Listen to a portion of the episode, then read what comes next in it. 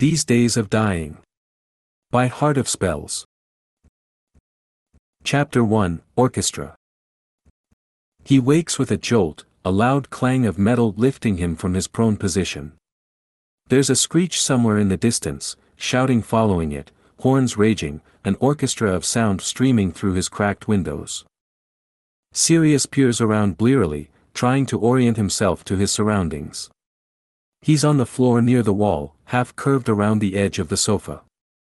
He blinks, staring down at himself, finding his body fully dressed, jacket still draping from his shoulders, Sirius having not even removed it upon returning home. He doesn't remember coming back at all, tries to even recall where he'd been. Glancing around the flat, nothing else looks off, no one else seeming to be present with him, and none of his possessions obviously missing. His head aches dully just behind his eyes and around the back, so Sirius settles on a legless night, too much fun, and shakes it all away. Gingerly pushing himself up from the floor, muscles protesting, Sirius wobbles a bit as he rights himself, reaching to grip at the arm of the sofa until he's steady. He shakes his head again, vision blurring, and he curses himself for going too hard.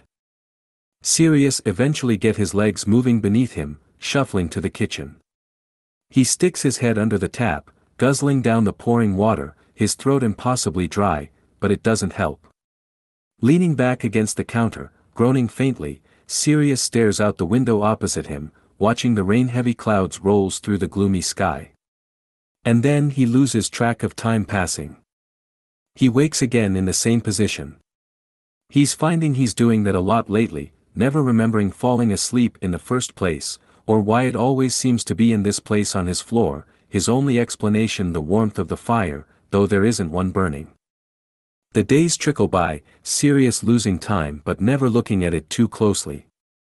It seems as though every time he tries, he's waking again.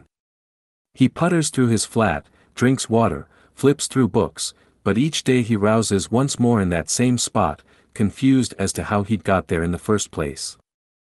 The locks click one day as Sirius is pulling himself up from the floor, his head snapping around as the door swings open.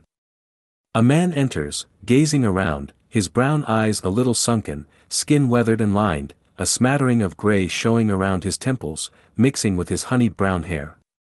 He looks world-weary, a bit beaten down, cooked a little too long at a high setting. Who are you, barks Sirius at the sudden intruder. The man turns to look at him sharply, the lines etching deeper as he frowns. It takes the other a while to speak, but when he does, his voice is quiet, curious, eyes drifting over Sirius studiously. I could ask you the same, he says, a tinge of uncertainty in his tone. They didn't tell me they were calling for any repairs or work. Sirius ignores the words, taking two large steps across the sitting room, blocking the man's access to the rest of his home. How did you get in here? he demands. Brown eyes stare him down as he lifts a key in silent answer. Sirius huffs agitatedly. Who gave you that? The owners, comes the simple response. Not bloody likely. I own this place. Where'd you get it? The man's frown deepens. The owners, he states again, enunciating the last word. They needed someone to look after it. Said they couldn't. Are you related to them, the Potters? Sirius pulls back a bit, head beginning to throb more insistently. The Potters don't own this flat, I do, he insists, squinting a little against the increasing ache. Not what they told me. Showed me the papers and everything, says the man, face hardening slightly. They rented it to me three days ago. I live here now. You can't live here, snaps Sirius. I don't know what you're trying to pull, but it won't work.